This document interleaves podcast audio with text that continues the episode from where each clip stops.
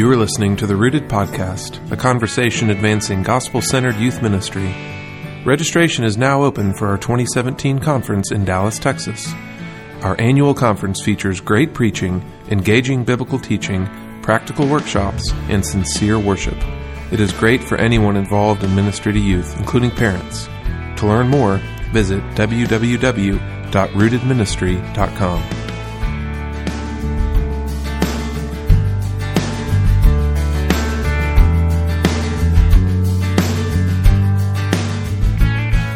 Welcome to the Rooted Podcast, where we are trying to help churches and parents uh, be more effective in gospel centered youth ministry and uh, just caring for and loving children and pointing them towards Jesus. When a person starts in youth ministry, there are all kinds of inadequacies. You're concerned about how effective a teacher you'll be, or how good you'll be at conversations with students, or whether you'll be able to build community in your youth ministry. But there's a moment where something happens and you get the most the deepest sense of inadequacy you ever could imagine. And that's when there is a tragedy in your community or in your congregation. Someone has died something awful has happened and you just have no idea how to respond. Uh, i can speak for myself. It's one of the most disarming things that happened to me when i first started in youth ministry. And so today we are going to talk about how to care for students who are grieving, both uh, immediately after uh, something has happened and in the long haul. And we have uh, three people in the conversation today. We'll go around and introduce ourselves. First, we have Anna Harris. I'm Anna, and I'm a mother of three teenage sons, and they lost their dad six years ago. So I've been um, living with three grieving teenagers for six years. Mm-hmm. And I'm Liz Edrington, and I work as a minister in Chattanooga, Tennessee, where I work with young adults and youth, and I'm also a counselor, and I work at Summit Counseling Center there in Chattanooga. I'm Cameron Cole. I'm also in Birmingham, Alabama. I've worked in uh, youth ministry in a church for 12 years, and I also come to this as a, as a person grieving. My uh, youngest child passed away in 2013. And so, uh, my perspective on how to minister to kids who are grieving has been uh, vastly changed um, and expanded based on my own grief uh, within, for, for myself and within my own family. So, the first question I would ask is you know, just from experience, like what are some of the experiences that we all have encountered um, in youth ministry that have really shaped um, shaped the way that we think about how we minister to and pastor to kids um, who are grieving. The thing that's been incredible for us is that our church has um, really come around us and um, acted as a family during that time when it first happened, we were all shell shocked, even though my husband had been sick for about 15 months. And still, there's an element of surprise. It doesn't matter if it's a sudden thing or if it's been an ongoing thing. It's very shocking when the end does come. And uh, our church um, rallied around us not only for that time, but also um, has stuck with us through the last six years, and that has changed over time. Um, in, in, terms of um, the nearness, you know, at first it was an everyday need, and now it's not an everyday need. But um, they, uh, all members of the church, from um, the youth pastor to the senior pastor to various families, it's not just the leaders in the church but um, various families have come around us and um, provided day to day care and fun and um, counseling and Christmas Eve, and uh, it, uh, they've really become family to us in a whole different way um, because we were missing their dad. That's really beautiful. Um, some of my story, when I'm trying to wrap my mind around grief and youth ministry. I think my hope as a minister is that I'm not only ministering out of my own story, but also out of the Spirit. But my own story does impact how I relate to grief and much of my life was spent running from pain and not having the tools, I think, to grieve. Hard upbringing, some family tension, and um, not knowing that grief was as valuable as it is. And so when I went to seminary, to counseling school, I began to learn the value of, of grief in becoming a whole person, and maybe in sanctification is how I would see that. And as I myself, I think, have learned and been invited to learn to grieve, to mourn, to sit through times when I feel powerless or angry or confused. Um, that that has, in a different way, I think, allowed me to sit with students who are going through hmm. loss or something something that's not necessarily loss but does invoke grief, whether it's they didn't make a team that they had their heart mm-hmm. set on. Um, death can look many different ways in addition to being actual someone has passed away. And I hmm. think those things really do need to be grieved, otherwise, they get built up and bottled up inside of us, and that becomes depression or anxiety. And so, learning to pay attention to what you're actually experiencing emotionally and to offer that to someone else, to invite them to sit with you, is maybe one of the biggest. Well, I mean, it's one of my battle cries as a minister and counselor, um, and I hope that I continue to learn to do that well. Um, yeah, so that's kind of I think through my own story, learning to grieve has helped me um, to be more comfortable in my own skin and to be able to sit with kids better. And I I can't emphasize enough how important it is for us as ministers to be able to sit in our own story so that we can sit well and incarnationally and empathetically with students, even when we don't know what to say, but to walk us alongside them and to be their family, like Anna was saying. That's huge. That's really interesting. So, what I hear, a lot of what I hear you saying there is, it's critically important for us to have an awareness of our own story and grief in our own life, uh, as a means of being able to. That's going to have a huge impact on how we relate to and care for kids and their grief. Yes. Yeah. And I think another thing I heard you say there too that, that stood out to me is uh, a lot of times we think about grief just in terms of death. Um, and I'll I can I'll speak personally. I, so my son died, and about a year and a half later, I had a, a older friend. His daughter was going to college, and he talked. He we were having a conversation, and he talked about grieving hmm. her going to college, mm-hmm. and it made me extremely angry. Mm-hmm. I was I was really offended because I was thinking, Yes. you're talking about your daughter going to college. You're using the word grief, like mm. that is reserved for that is reserved for situations like me. Like my child died. Yeah. But then, after my, my, my daughter, who's now four, as I started to see her go from being a toddler to being a little girl and like move into a new season of life, I have had, obviously not to the same degree, but I've had those feelings of loss. Those feelings of loss of like, oh, my toddler, you know, is gone. You know, she'll never be a toddler again, you know, and she's a little girl now. And I felt, I kind of mourned that a little bit. And, and it kind of, it it um, that was helpful for me to see that grief. You're you're right. It's not just reserved for tragic situations, but we grieve things like if parents get divorced, there's grief and there's much, mourning and the loss of what you know what could have been, or Yes. um, if there's a move, uh, you know, a student moves to a new community, and- or just in all kinds of transitions, there is there's a sense of loss, Yes. and there's a grief in that, and certainly we, you know, not a grief like comes with a tragedy, but it's it's just a different, uh, it's in the same a similar vein, just to a, with a, a different expression. Yeah, and you bringing that up also makes me think of such an important reality of grief that people grieve differently. And, and a couple, if they lose a child, like you guys experience, will grieve differently. And a child that has a tragedy experience, or that experiences a tragedy, or the parent that has a kid go to college, each parent will grieve differently. And we want to honor that. Um, and really, I thought it can be a really hard thing. And it's okay to even recognize how hard that is for people to grieve differently. I've experienced that having three different sons um, who were different to begin with, and um, and then they were different ages, of course, when their father died, and watching them process through it. It's really been a lesson to me too. Not only have they been so different, their timelines have been so different. When when the waves of grief would hit, one thing that I've very much noticed is that when transitions come, as you were talking about, um, and it can be transitions for them in their bodies because they were maturing and becoming young men, but also transitions to new schools, transitions to college. Uh, all of these things bring up new waves of grief because their father's not there. And so I think that in churches caring for um, kids who are grieving, it's really important for them to remember that it doesn't go away.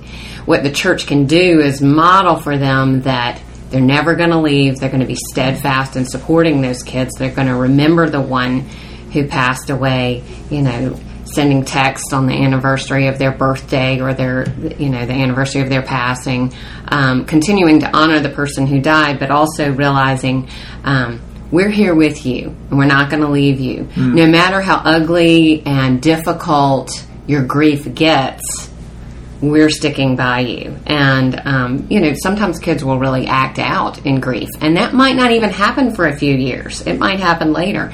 But the church really standing by um, a hurting child um, and not letting go is really showing the love of Christ because that's the way Jesus does with us.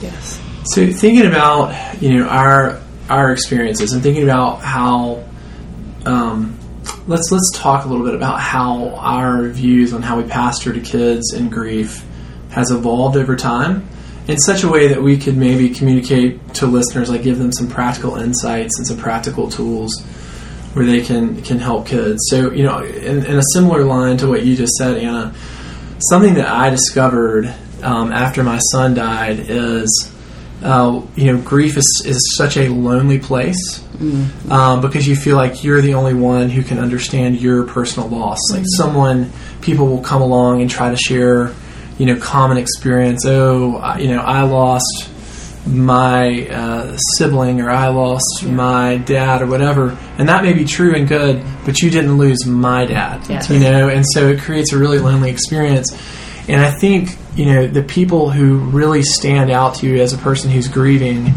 are the people who know that like you live with that heartbreak like for the rest of your life. And so i can remember uh, earlier in my ministry, um, there was a family where the father, um, there was a family where the father died, and um, and I showed up. You know, I showed up in the immediate time, and and there were some other conversations in the next two years. But I, honestly, I didn't really engage it much after that. Hmm.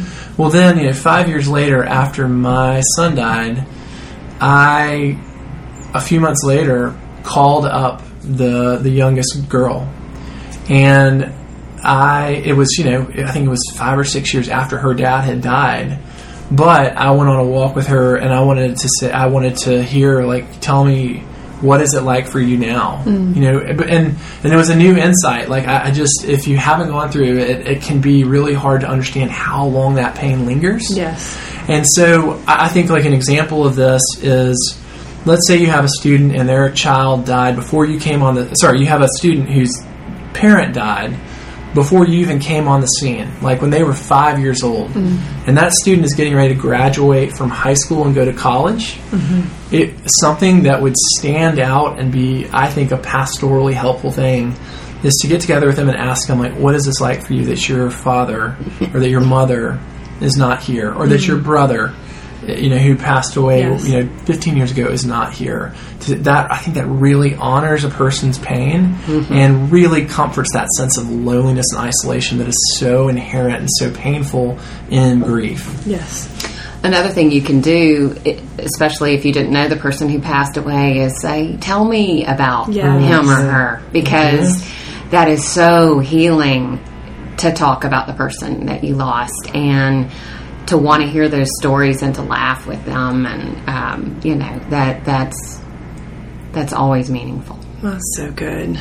Yeah, there's a lot of, and I think maybe that's what's changed for me. I had even more fear of saying the wrong thing or asking the wrong question. And my encouragement would really be don't like lean into the fear, even if you feel it, or into the powerlessness that you're likely to feel, and, and ask. Ask a question. Ask how they're doing, ask where they are, ask them if they want to remember, ask them what they need, and keep asking. Yeah. I love the long term mm-hmm. vision Yes. of there is an immediate loss, and then there's the long term. This is shaping to the rest of their lives and their faith.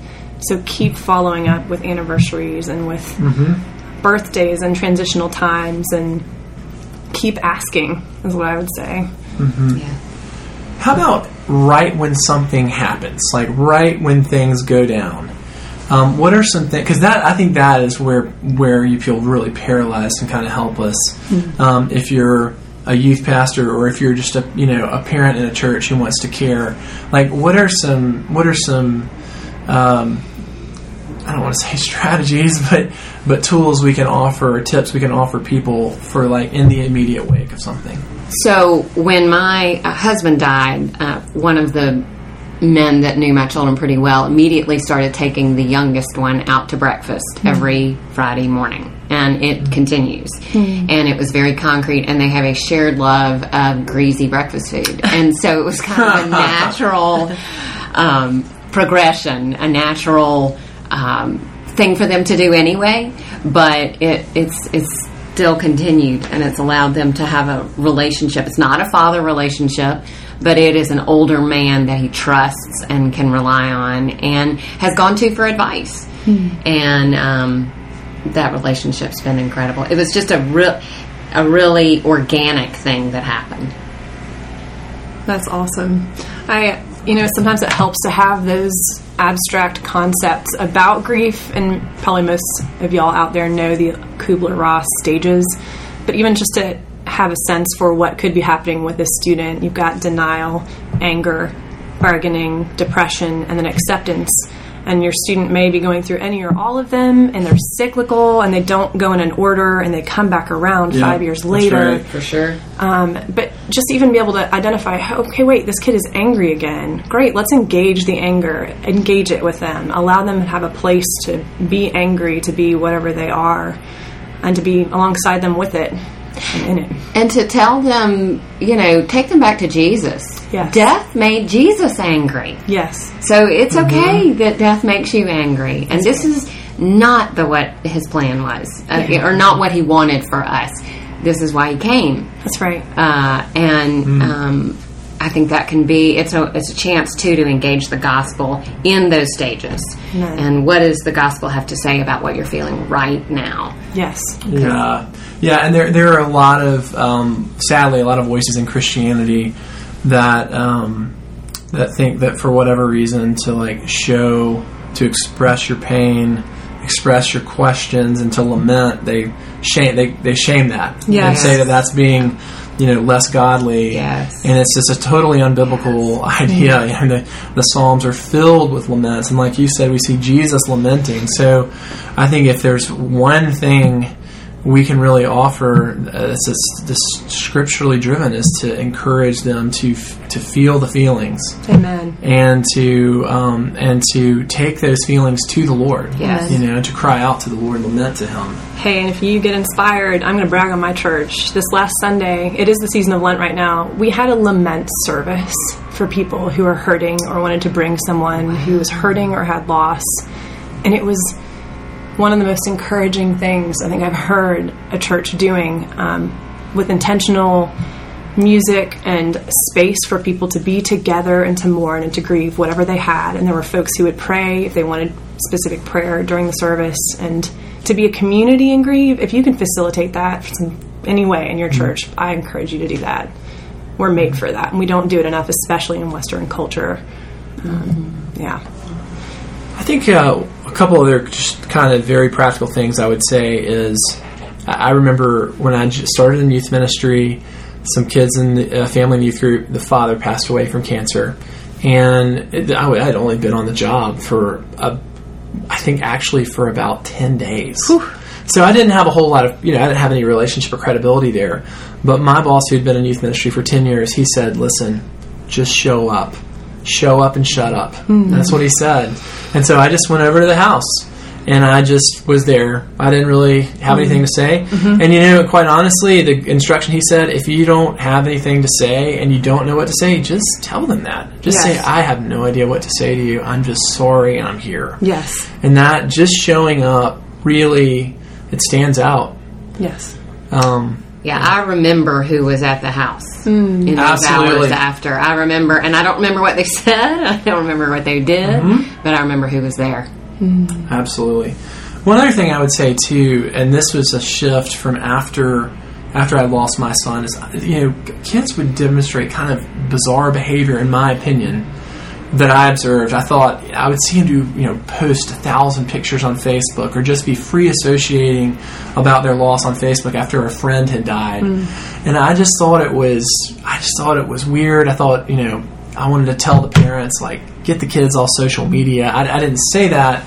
But then after my son died, and I started to see how things that seem abnormal to other people are actually can be really helpful for you, or Yes. I just think I would say you just need to have a very wide, wide reach of acceptance and grace. Yes. Just give give them a ton of grace for however it is that they express their grief um, and, and, patience and time. And whether that's I'm thinking of a student who wore her grandfather's sweater for a while and wanted to have it with her, and to let that be something that is a comfort and um, a transitional object into another phase of life is is important. And be gentle with them and be patient with their timing on when they need to give the sweater up or how long they need to have it. Or um, yeah, I'd encourage a lot of grace with that. Good word. Well, this has been a really great conversation, um, and and it's a, it's it's it's a really uh, it's a delicate thing. I think requires a lot of wisdom and a lot of grace from the Lord. But of course, you know the kind of bottom line in all this is we just we really just need to ask for the Lord's wisdom and ask for the compassion of Christ as we enter into these types of situations. Yeah. And I'd add one of the very, very wise men in my life recently said, and this is again broadening broadening the scope for what we grieve, but that with any change comes loss and all loss needs to be grieved. So with any change, good or bad, Yes. comes hmm. loss Yeah. and all loss needs to be grieved. So even thinking about in your own life where that's true, when you enter into grief, you, you grow in a way that allows other students, I think, to be to benefit from that in your ministry. Hmm. It's great. Well, thanks for listening to the Rooted podcast. If you want to learn more about Rooted, you can visit us at www.rootedministry.com.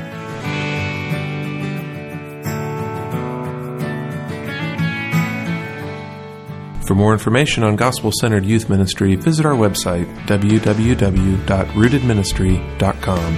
Thank you to our friends at High Street Hymns for providing music for our podcast. Visit their website at www.highstreethymns.com.